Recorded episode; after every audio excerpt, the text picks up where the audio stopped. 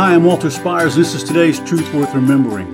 Last time we started symptom number five, chronic fatigue syndrome. Today I'm going to give you a second and equally important part of that. Sometimes when we are so fatigued and tired, it's because our testimony is worn down. We're worn down because it's who we hang out with. It's where we spend our time hanging out with other people who are not believers. Those things wear us down whether you realize it or not. Some have argued over the years that we need to be out there among them and show our strong testimonies, but the fact of the matter is, more often than not, you're going to be dragged down to the level of those who are unbelievers firmly planted in the world than you are helping them out of it, especially if you're not operating in the power of the Holy Spirit, as we talked about last time. The best example I can give you of this is Jesus' own prayer and what's known as the high priestly prayer in John 17 before he went to the cross. After this long, passionate prayer to God the Father, Jesus prayed this I do not ask you to take them out of the world, but to keep them from the evil one. Remember, Jesus and John both said, You're either a son of God, a child of God, or you're a child of the devil.